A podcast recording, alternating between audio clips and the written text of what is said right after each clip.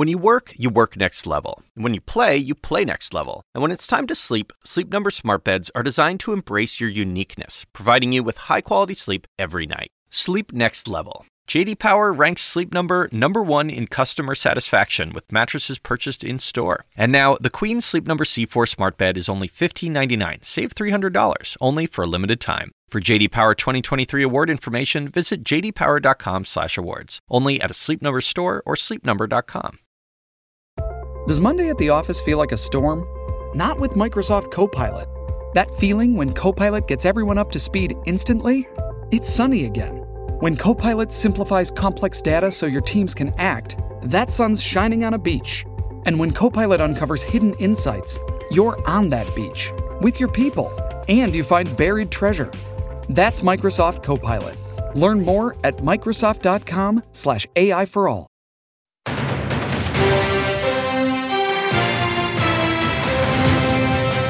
Winter, U.S. COVID cases hit a new daily record, and the virus infects close advisors to Vice President Pence as the candidates clash over how to best manage the pandemic. That's all I hear. Turn on television. COVID, COVID, COVID, COVID, COVID, COVID. He's given up. He's quit on you. He's quit on America. Who will the American people choose to lead them out of this crisis? I'll speak with White House Chief of Staff Mark Meadows next. And stalemate. Time is running out for a deal between Congress and the White House to help struggling Americans by Election Day. I am hopeful that we will be able to reach agreement. How much longer will Americans have to wait? House Speaker Nancy Pelosi joins me to discuss next. Plus, final countdown. With just nine days left to vote, polls favor Democratic nominee Joe Biden. But President Trump says the energy is behind him. Has Biden gotten Democrats excited enough to turn out the vote? I'll speak with Congresswoman Alexandria Ocasio Cortez ahead.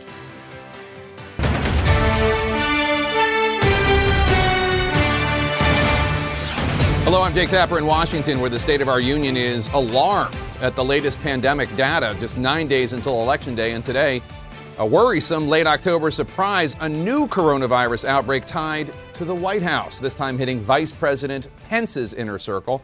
The Vice President's Chief of Staff, Mark Short, has now tested positive, as well as Marty Obst, one of Pence's top outside political advisors, and at least three other members of Pence's White House staff, according to an official, making the total number in Pence's orbit of infections at least five. Vice President Pence is, of course, the head of the coronavirus task force and was a close contact of Short's. But according to the White House, the vice president has tested negative for the virus and is choosing to stay on the campaign trail. You can see him here yesterday campaigning without a mask. The White House says it's okay for Pence to be out there because he's a quote, essential worker, though it is not clear to us how campaigning is essential work, as opposed to, say, being in his office trying to use the levers of government to get control of this pandemic. But even as the virus spreads within the White House, again, the president is out on the campaign trail telling Americans that the virus is, quote, rounding the turn and criticizing the news media for covering the pandemic. It's staggering and dangerous misinformation as the virus is actually spreading more rapidly across the United States. Saturday, the U.S. hit more than 83,000 cases. It's the second highest day in the U.S. since the pandemic began, behind only Friday. Overall, the virus has infected more than 8.5 million people in the U.S. and killed nearly 225,000.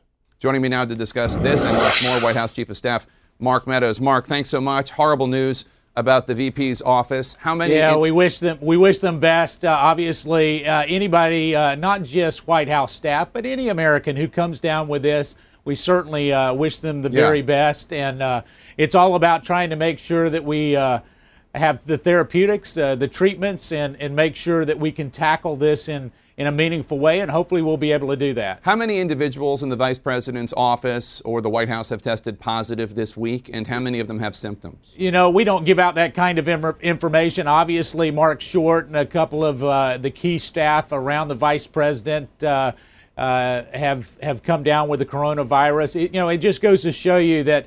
Uh, that we continue to face this enemy that came from uh, from China, and yet uh, what we also know is uh, the one area that where we are rounding the corner is is really uh, the the death rate as it looks at that. Our ability to handle this has improved each and every day, uh, each and every month. And uh, you know, when there were estimates that as many as 10% of the population that got this would actually experience uh, a, a fatal result. Mm-hmm. You know, we're we're, uh, we're now down to 2.6. Every death is too many, but hopefully Right. we're going to get this So- to the so- point where it's not as lethal as the flu. So, Mark, Pence advisor Marty Obst tested positive days ago, and that was not disclosed to the public at the time. According to the New York Times, quote, two people briefed on the matter said that the White House Chief of Staff, Mark Meadows, had sought to keep news of the outbreak from be- becoming public. Why would you do that? Is it because it's yet another Well, sign obvious- of how much the White House has failed to uh, contain the virus? Yeah, obviously that's not a report. That's actually a tweet. And when we look at this, when we're really talking, No, that was in the New York Times when- story. when- That was in the we- New York when, Times when story. We actually, when we actually have people's health at risk.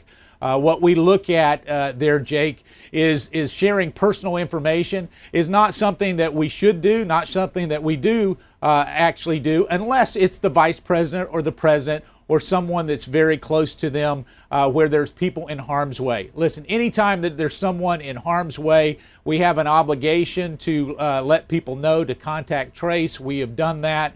Uh, we did Chris that. Christie in this, says you didn't do that with in- him. In, the- in this particular, well, in in that uh, in that vein, when you look at Chris Christie, it's within 48 hours of symptoms. And when we looked at the president, there was not a contact within 48 hours of, of the president where he would qualify under CDC guidelines. We actually have a CDC So, Mark- person in bed. Hold on, Jay. We've got a person, a CDC person embedded here in the White House that helps us with contact tracing Right. No, I understand every that. day. So, Yeah. Mark, Mark Short has been in close contact with Vice President Pence. I mean, Right. they are That's always with each other. Short is now positive for the virus. That's correct. So, CDC guidelines say that Vice President Pence should quarantine for 14 days. Now, I understand the White House is trying to get around that by saying the Vice President is an essential worker.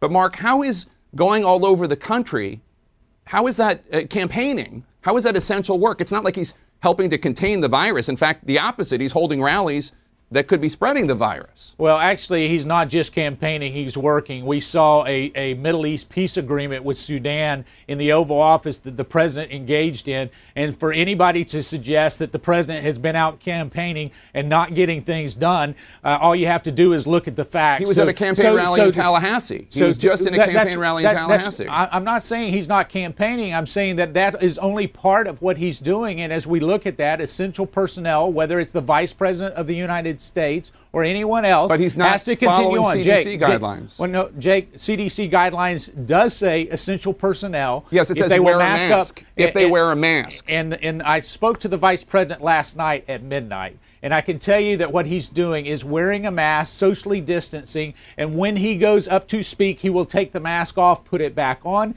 But he's he's wearing a mask as it relates to this particular thing because the doctors have, have advised him to do that. And so, Jake, when we start to look at this, you know, here's here's where we really need to make sure. On your website yesterday, Jake, your, you know, your website is talking about, well, now we think the spread is coming from small social groups and family groups. First it was large groups, now it's small groups. It's now coming from all now- sorts of now- now- places. well, It's that's coming from all exactly, sorts of places that's because the exactly pandemic's the out of control. So, so here's what we have to do.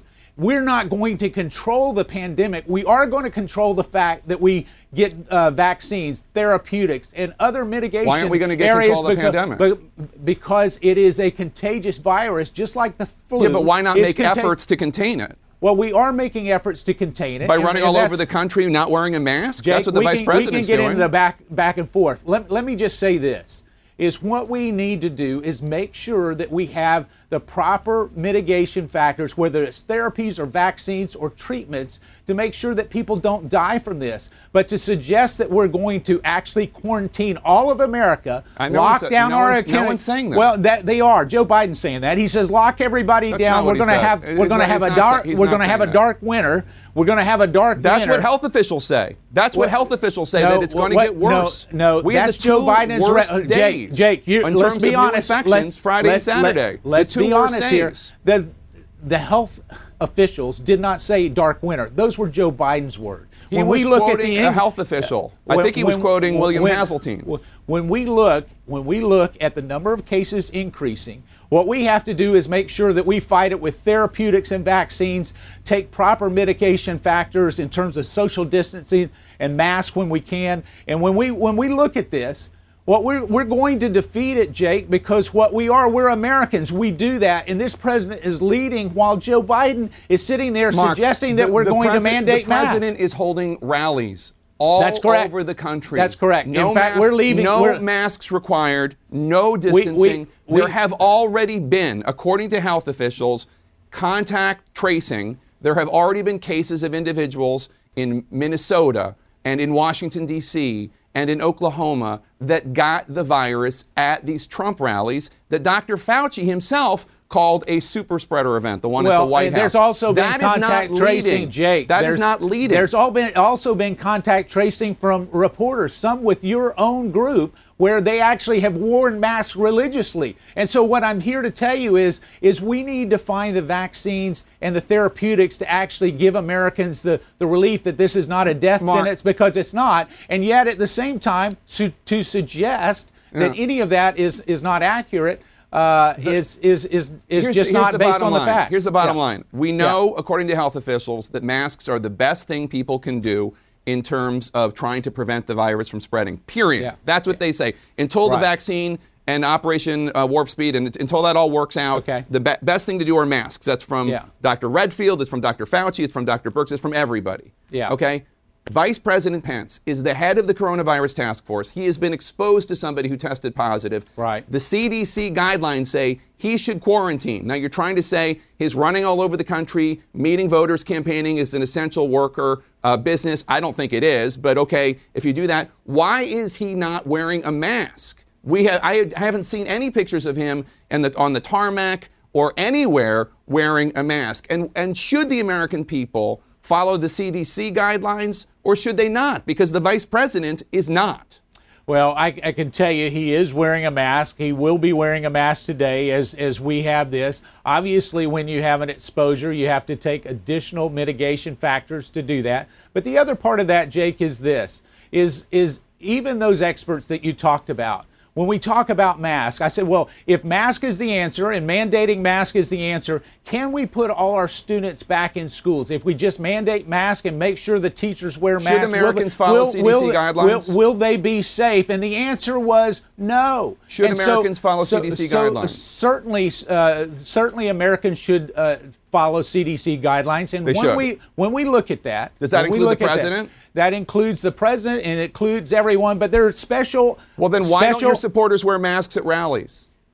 well, you're asking about the supporters versus the president. Well, why you don't you require- why don't you require well, supporters we, we to wear masks? We don't mandate masks because here's the other thing: is we offer them out. We live in a free society, Jake. And, and when you look at that, you know, under under a Joe Biden's America, he would lock everything down. he would not- make sure. that's not no, true. well, how do you know that? Have you asked him that question? Ask him that question, Jake. Because I've How seen a is he million going to interviews. I've seen no, a million uh, interviews with it. We're not talking No, talking he about doesn't a do many. hypothetical. uh, No, well, you I'm are talk- talking about how hypotheticals. I've interviewed Biden more Jake, than I've interviewed Trump. Okay, I'll put it that I, way. I, I get that well because uh, from a We don't have to get into that. We we can get into that in terms of interviews. I think most journalists would agree. Joe Biden has largely been unavailable. He's hoping to run out the clock right. so that the American So people America, the not know. American people should abide by CDC guidelines, but you are not even asking your supporters to wear masks, We, we even have. though we pass them out, Jake. I mean, have you know how many to- people in have you- Minnesota have gotten the virus because you- of Trump have rallies? Have you been to a rally? You come on with us to a rally, and we'll it will show you. We, we give out masks. We have a number they of don't people wear them.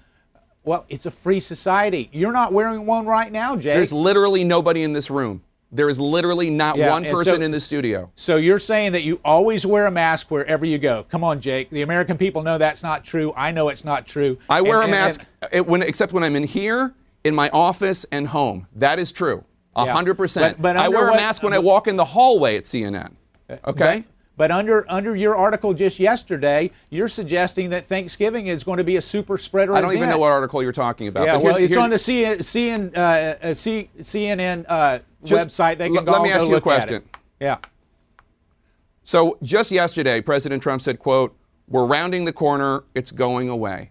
Mark, Yeah. it's not even going away in the White House. But beyond that, the U.S. reported 83,000 new cases on Friday Right. and Saturday. That's the two highest days of the entire pandemic so far for new cases. And it's not just new cases. The positivity rate's going up, hospitalizations are going up, deaths are starting to tick up. For Well, any uh, American, but let me just ask you the question. if- if I have a if question here. okay, For any I- American we'll at get to home, the question. for Get any American question, at Jake. home, under the false impression that the pandemic's almost over, would you agree that this remains very serious? The numbers are going in the wrong direction, and people still need to take precautions. Well, I, I agree that it's very serious, but here's the interesting thing: is we continue to test more and more, more than most other countries, so that the cases that we find will go up. If you're not testing, you're not finding it. So a lot of these other countries, they're not testing near at the rate that we're testing at, Jake. So you And know, yet- uh, let me yet- just let me just add let some me clarity finish. here. Testing is up. I am, but I just want to bring some clarity. We- it is true that the more you test, the more people you'll see. But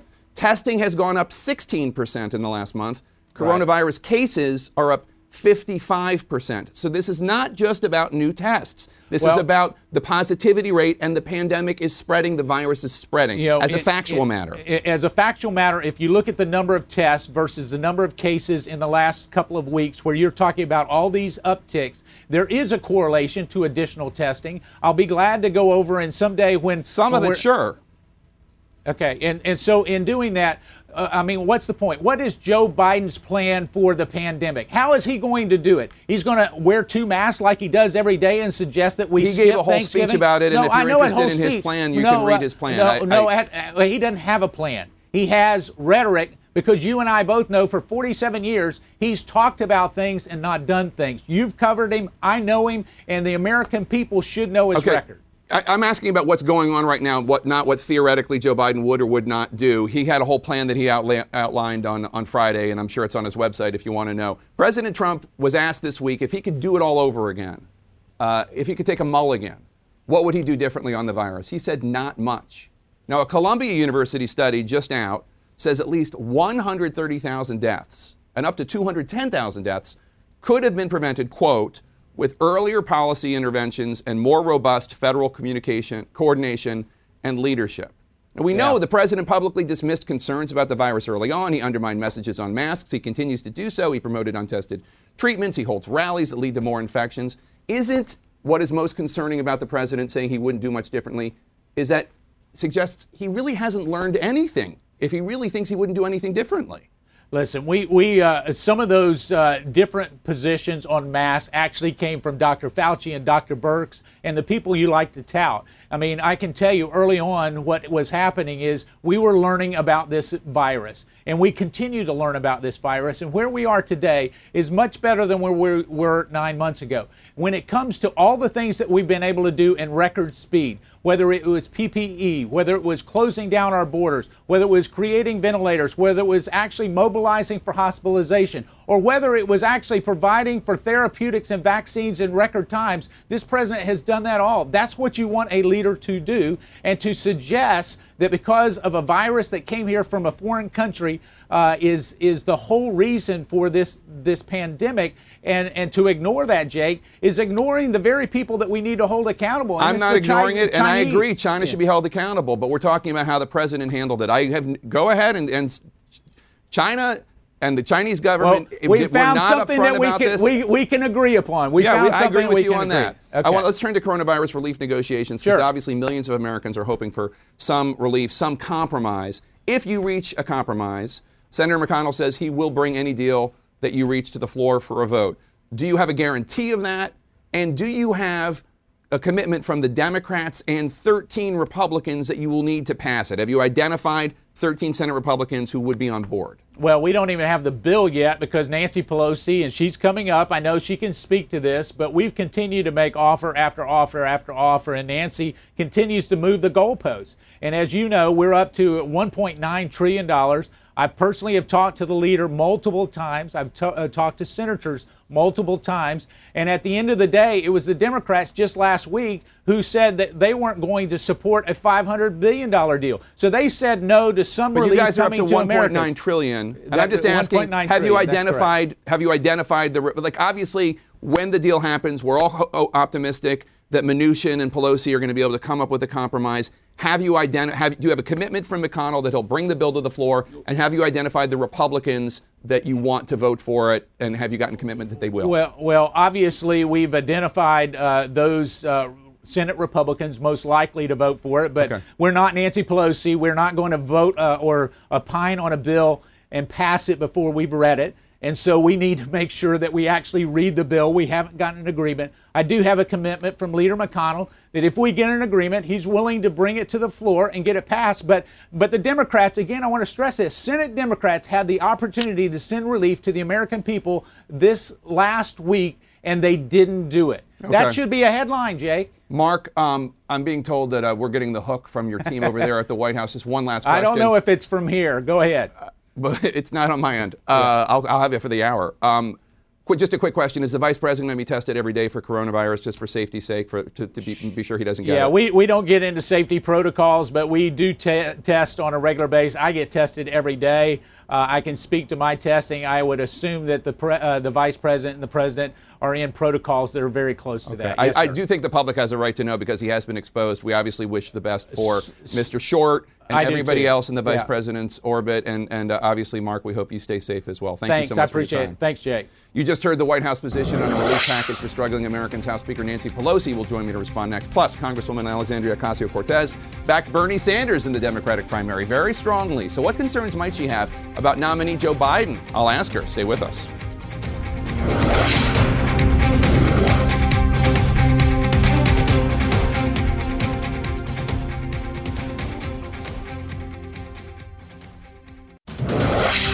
Welcome back to State of the Union. I'm Jake Tapper. The U.S. Senate appears set to make Judge Amy Coney Barrett a U.S. Supreme Court justice as soon as tomorrow, while hope is dwindling for Congress to pass any legislation to help Americans struggling to make ends meet during the pandemic before Election Day. Joining me now, one of the chief negotiators of a potential deal, House Speaker Nancy Pelosi. Uh, Speaker Pelosi, I'll get to the relief bill in a second, but uh, I just want to get your reaction to what you just heard from White House Chief of Staff Meadows about the outbreak among Vice President Pence's inner circle.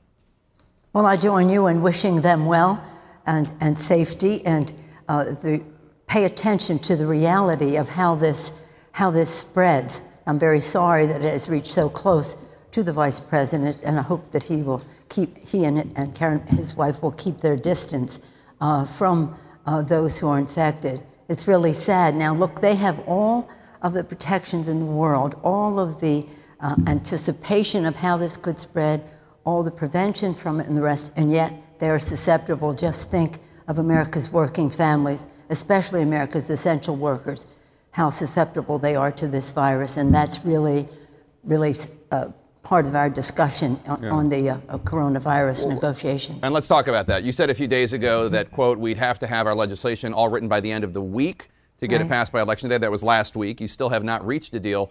Is it fair to say that a coronavirus relief package is not going to be signed into law before Election Day? There just isn't the time to do it? Well, you know, I'm never give up hope. I'm optimistic. Uh, we put pen to paper and have been writing uh, the bill on, based on uh, what we hope will be the outcome, what they said they would get back to us on. Uh, here's the thing for us to do anything, I want to just say to our friends out there who are suffering, and the country is suffering. Working families are suffering. Millions more into poverty. In the month of September, nearly 900,000 women left the workforce. So we have to act. Uh, to do anything, though, that does not crush the virus is really official malfeasance. And to crush the virus, we just have to follow the science testing, tracing, treatment, mask wearing, ventilation, separation, and the rest. And that is what Vice President Biden has put forth. So- we have it in our bill. They said they're going to get back. Last week, you remember they said uh, we'll support the testing language with minor touch. Well, that was 55% of the language. We're still waiting for the final okay, and that is a central issue in all of this. We cannot just say, President, here's trillions of dollars, spend it any way you Right, want. We right. have a plan, a Speaker- strategic plan. Speaker Pelosi, when's the drop dead deadline when a deal cannot happen before Election Day? Because as you note, millions of Americans are suffering. Uh, they, Yes. they, they, there are Yeah. 8 million more in poverty. That's Uh. All those women that dropped out of the workforce, presumably, uh, I, I would think a, a lot of them probably dropped out because their kids are doing remote education and they have to be home with their children. Thus, they're giving up paychecks. They need help. Uh, when's the drop dead deadline for them to get this help? Well, I do think, uh, you know, as I say, we're ready. We can change some words in the bill uh, should they come back with some uh, modifications. But this, the, you mentioned schools. Schools are, children should be safe in schools. We can make that happen across the country. It only takes more money. and that is for separation, for ventilation, for technology, for more teachers and the rest. Children learning, parents earning. Yeah. So it is related uh, to the separation that we say in our health piece, but the education piece is another policy piece where we have some disagreement. Right. Otherwise, we can negotiate the rest So- of it. So we know that the White House has moved closer to your position on lots of issues coronavirus testing, contact tracing strategy, unemployment benefits, local, No, no, no, local excuse me, they haven't yet. They That's haven't? what we're waiting for. We're waiting for the final. well, they, so they said they would, and, and, you're, and you're waiting but to see it on yet. paper. They haven't yet. And also, same thing. They keep moving the goalpost. They, they every time they say we move the goalpost, that means they're projecting what they did. But let's just, you know, let's be hopeful. We're nine days before an election. Yeah. We're trying to unify the country, and one way to do it is to come together to crush the virus, so that we can open our economy, open our schools, uh, uh, feed our people. 17 million children food Right. insecure in our country. I- but again, the answer is crush the virus. So I, I get that, um, but it just seems like they keep moving closer and closer. I, I, I get that you're waiting for it on paper, but it just seems like th- th- y- you're winning. I mean, that's what it seems like to me. I'm looking at all the things that the White House is moving towards your position on, and it seems like you could take yes for an answer. Well, as soon as they say this is it, we in our negotiations, yes, that is the case.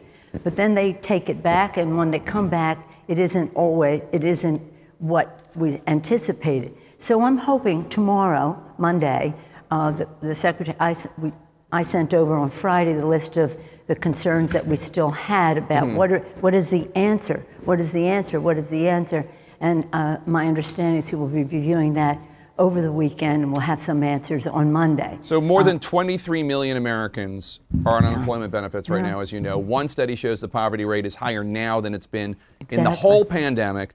Three Democratic governors in the Midwest, uh, Whitmer of Michigan, uh, Evers of Wisconsin, and Walz of Minnesota. Three Democratic governors wrote to you, President Trump, and other congressional leaders saying, among other things, quote, we implore you to put differences aside and agree to another much needed COVID 19 Right. relief bill. In addition, one of your own members, Congressman uh, Max Rose, said this week that the Democratic Party needs to learn to a certain extent how to declare victory and go home.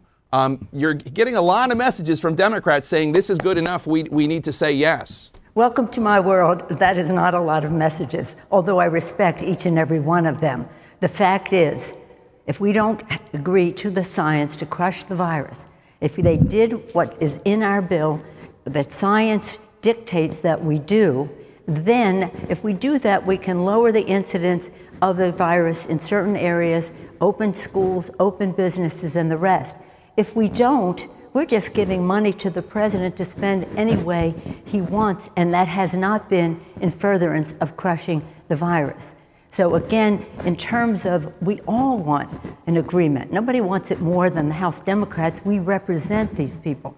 We have been fighting for food for the hungry, uh, uh, Right. rent assistance for those who may be evicted. But most importantly, we really have to un- stop the So- spread of the virus. And it's, what, nine months later? Yeah, no, And get- they still will has, have refused to uh, pl- uh, honor science with the, the solutions.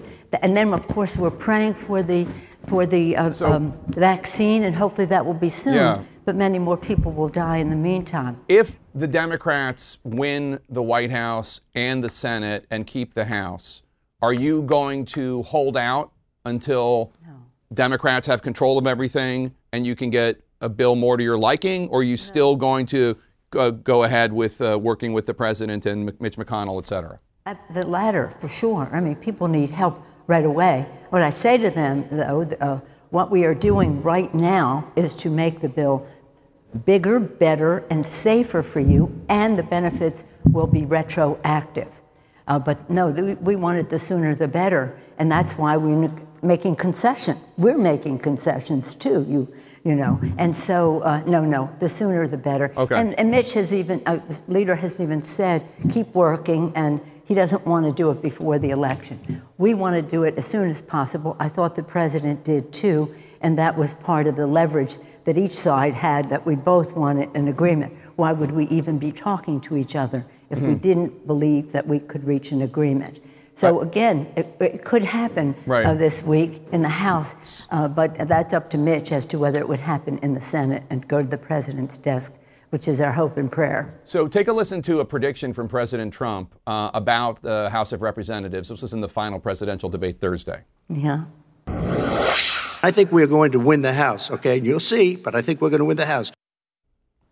What's your response? You keep thinking that, Mr. President. You just keep on thinking that. Just another example of the delusional um, statements he made uh, there. He said that we're on the decline with the, the virus, that Right. but the cleanest air, If cleanest Democrats water and keep the House, if Democrats keep the House, are you going to run for another term as Speaker? Yes, I am. But let me also say we have to win the Senate. So all this discussion of the virus takes us to the importance of the, this election. Vote your health.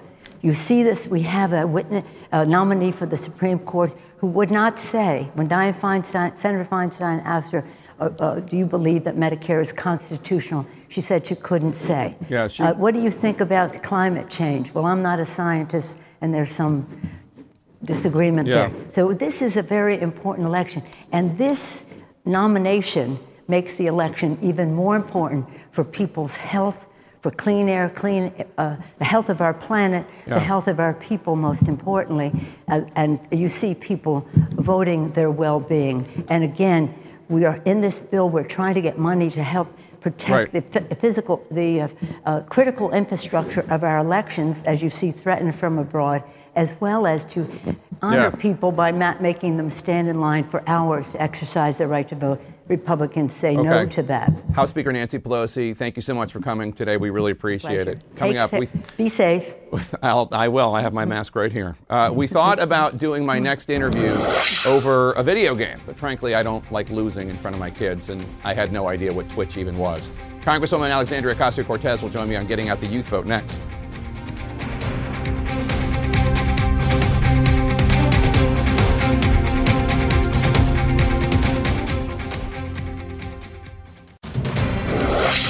Welcome back to State of the Union. I'm Jake Tapper. Nine days until Election Day, and more than 50 million Americans have already cast their votes. My next guest is trying to make sure young people join that number, and she's taking a novel approach to getting it done.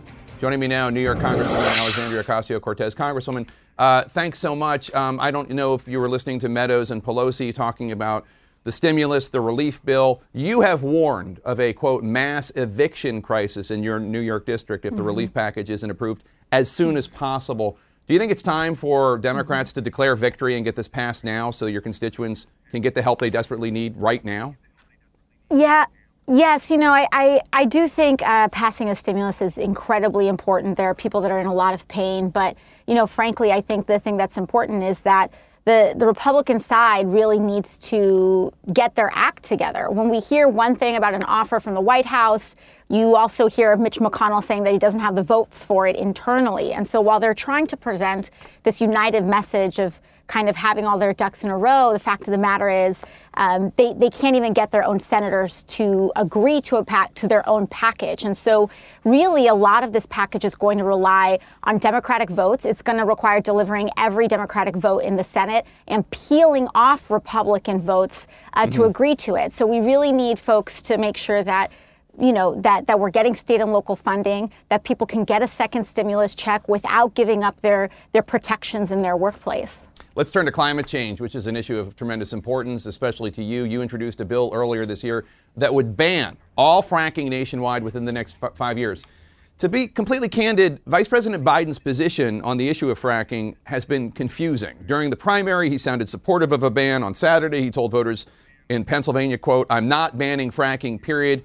It sounds like now he's on the other side of this issue from you. Does it bother you? You know, it it, it does not bother me. Um, I believe, and, and I have a very strong position on, on fracking. You know, the science is very clear. Uh, the methane emissions from fracking are up to 64 times more powerful than CO2 emissions at trapping heat in the air. And just from a perspective of stopping climate climate change, you know, there is a scientific consensus. However, uh, that is my view. uh, Pre- Vice President Biden has made very clear that he uh, does not agree with a fracking ban, and I consider that, uh, you know, it, it, will be a privilege to lobby him uh, should we win the White House. But we need to focus on winning the White House first. And I'm happy to make my case, but I also understand that he is in disagreement on that issue. Do you worry that his opposition to a fracking ban um, is going to hurt young voter turnout? Well, you know, I I believe that young people right now have a very disciplined activist mindset and they are not here with the intent of voting for their favorite person or voting for, uh, you know, someone that they think is perfect as president. I think young people are actually quite disciplined and quite realistic and pragmatic in their vote, and they want to vote for who they are going to lobby. They're right now, young people uh, are are are so clear on their stances on many political issues that they believe that they want to vote for a president that is at least going to be receptive uh, to their advocacy, activism, and mm-hmm. protest, frankly. And so, you know, it, it, it, there is no question that Joe Biden is a much better person in that position uh, to be receptive and actually listen to the voices of advocates than than Donald Trump, who is intensely focused on enriching himself and his friends. So last year, uh, Biden told Democratic voters he would eliminate fossil fuels as president. Uh, but listen to what he told reporters after Thursday night's debate. We're not going to get rid of fossil fuels. We're going to get rid of the subsidies for fossil fuels but we're not getting rid of fossil fuels for a long time. We're not getting rid of fossil fuels for a long time. You were a member of Biden's climate change task force. Is that good enough for you? Well, you know, when he says um, when we're eliminating subsidies, you know, I think that that is frankly uh, an important first step. There's a lot of folks, you know, with all of there's a lot of folks who like to tout themselves as free market capitalists while still trying to make sure that they get as much uh, government subsidy and, and propping up of the fossil fuel industry as possible. And the fact of the matter is, is that if you do believe in markets, solar and renewable energies are growing less and less expensive by the day. And in many areas, uh, they are starting to become less expensive than fossil fuels. So when you eliminate government subsidies, um, they, it becomes more difficult for uh, fossil fuels to compete in the market. And so, you know, I think um, while again, while the vice president wants to make sure that that he's not doing it by government mandate or regulation, you know, I do believe that we are moving towards uh, that future. Again, I, I believe that there there's a way and that we should push that process along. But again, the vice president and I's disagreements are um, are, are are I believe recorded, and that's quite all right. At the first presidential debate, Biden said, quote, I am the Democratic Party right now. He said the party's platform is his platform. As you just noted, you disagree with him on a range of critical issues, not just uh, fracking, but also health care. And, and you have made clear, including just a few minutes ago, that you intend to push him if he wins. Do you think that that's going to be a major part of your role under a potential Biden administration, trying to push him to the left? Well, uh, you know, I don't want us to start counting our chickens before they hatch. I believe that we need to be focused on winning the White House, period. The fact of the matter is, there are many critical states that are on the line, uh, whether it's Florida, whether it's Georgia, Pennsylvania, et cetera. And we need to make sure that, the, that we win this White House. Frankly, I think it would be a privilege and it would be a luxury for us to be talking about what we would lobby uh, the next Democratic and how we would push the next Democratic administration. But uh, in terms of my role, you know, I believe that that has been my role, and my role is consistent in making sure that we push the Democratic Party to have a larger vision for our future, to listen to the needs of the working class, of people who are living paycheck to paycheck, young people, people of color, uh, because I believe that is the base of the Democratic Party, and that mm. who that is who we are.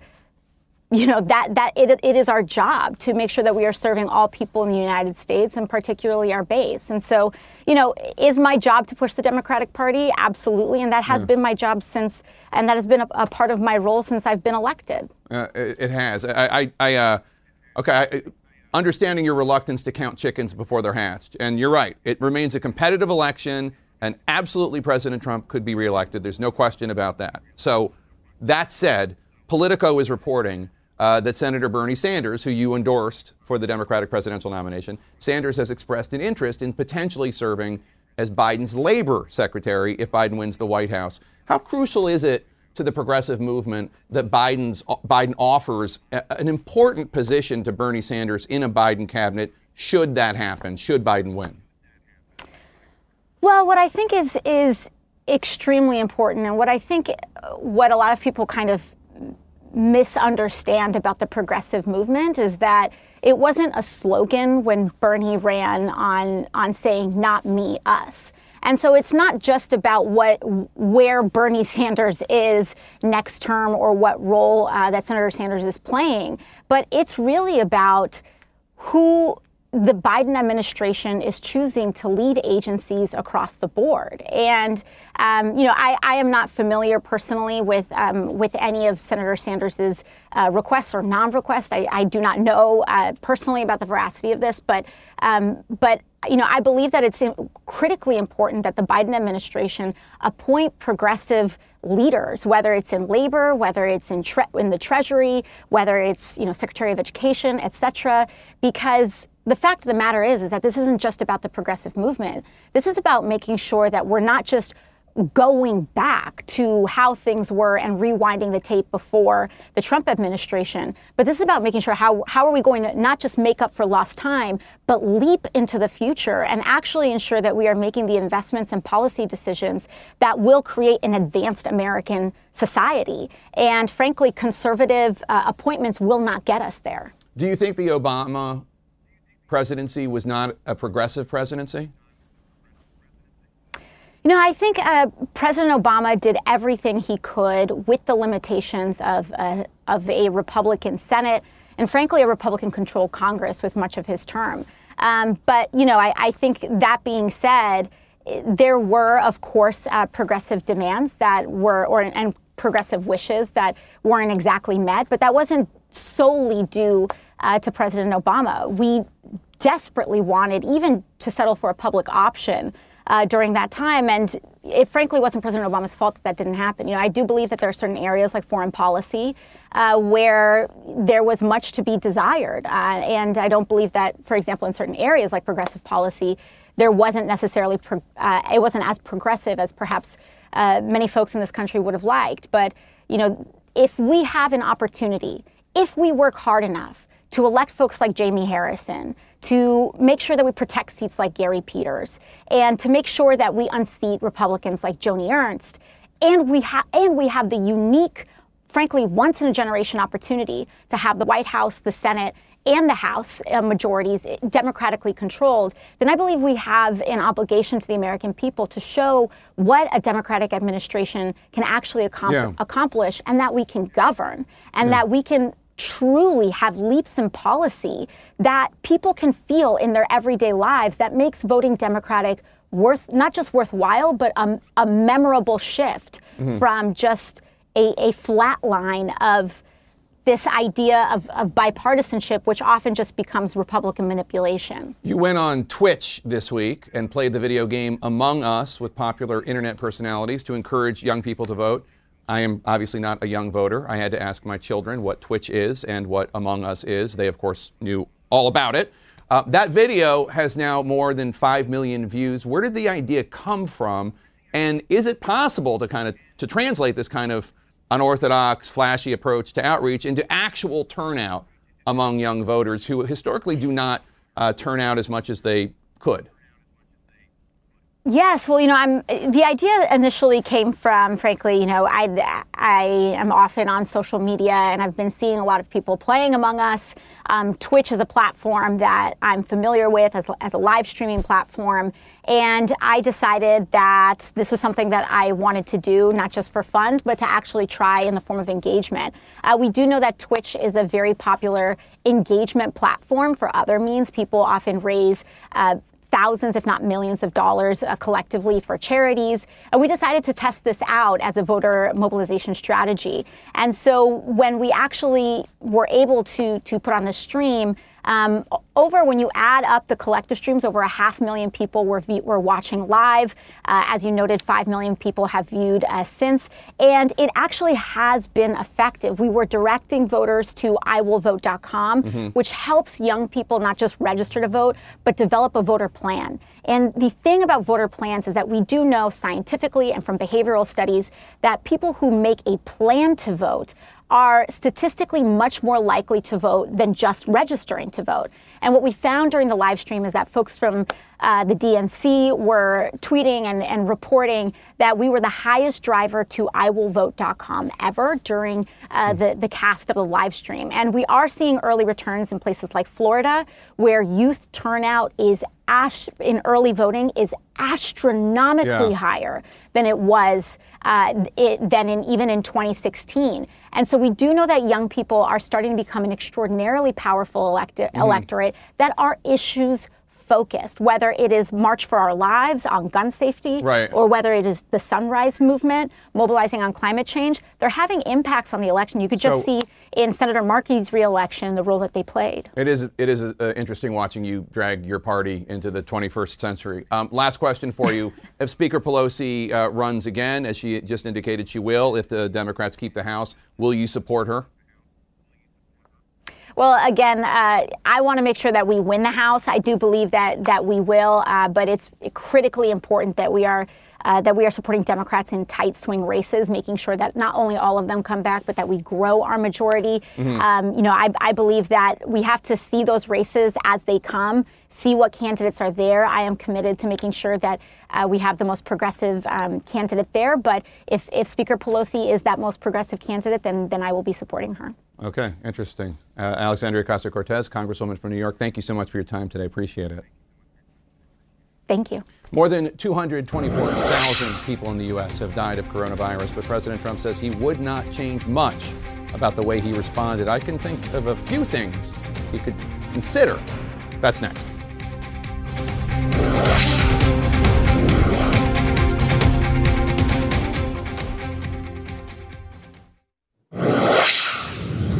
This morning in the United States, there are more than 8.5 million cases of coronavirus and more than 224,000 deaths. But I want to take you back eight months ago to the day, to February 25th. As the American people woke up that morning, there were zero known deaths due to coronavirus and only 57 confirmed cases in the U.S., mostly from a cruise ship. And that morning, a highly respected official with the Centers for Disease Control, the CDC, who had been there since 1995, Dr. Nancy Messonnier, in a press briefing, told the American people the truth about how bad this pandemic could get. Ultimately, we expect we will see community spread in this country. It's not so much a question of if this will happen anymore, but rather more a question of exactly when this will happen and how many people in this country will have severe illness. The American people needed to prepare, Dr. Messonnier said. I had a conversation with my family over breakfast this morning, and I told my children that while I didn't think that they were at risk right now, we as a family need to be preparing for significant disruption of our lives.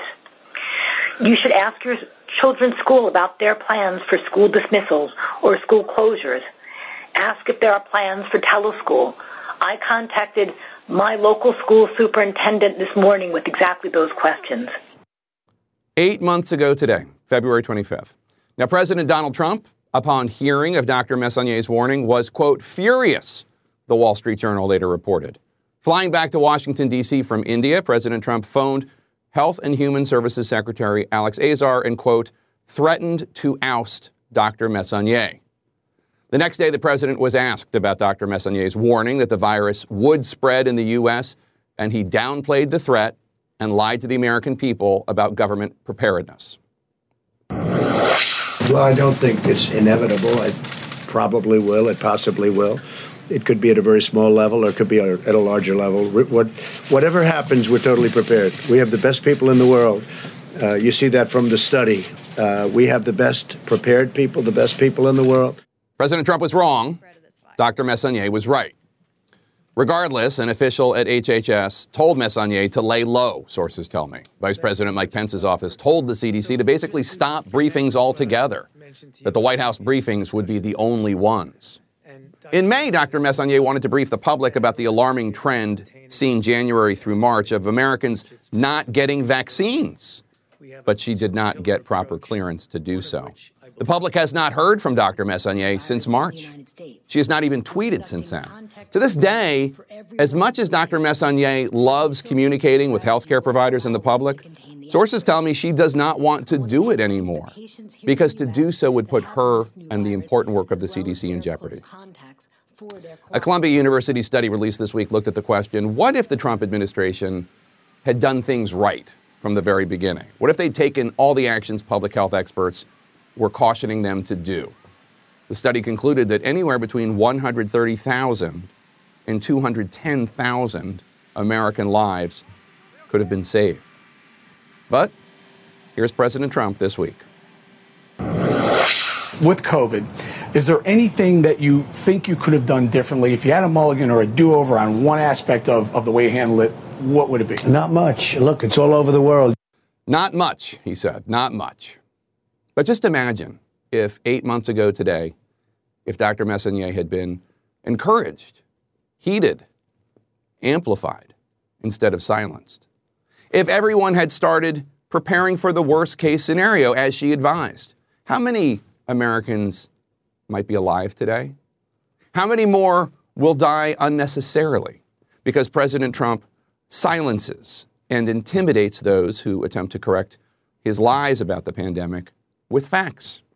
The facts we all benefit from and we all could have benefited from if Dr. Messonnier had been supported and not treated as if facts and truth were the actual virus to be isolated.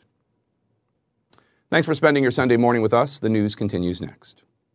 We all do things our own way. And since the way that each of us sleeps is unique, you need a bed that fits you just the right way. Sleep Number smart beds make your sleep experience as individual as you are, using cutting-edge technology to give you effortless, high-quality sleep every night. JD Power ranks Sleep Number number 1 in customer satisfaction with mattresses purchased in-store. And now, the Queen Sleep Number C4 smart bed is only $15.99, save $300, only for a limited time. For JD Power 2023 award information, visit jdpower.com/awards. Only at a Sleep Number store or sleepnumber.com.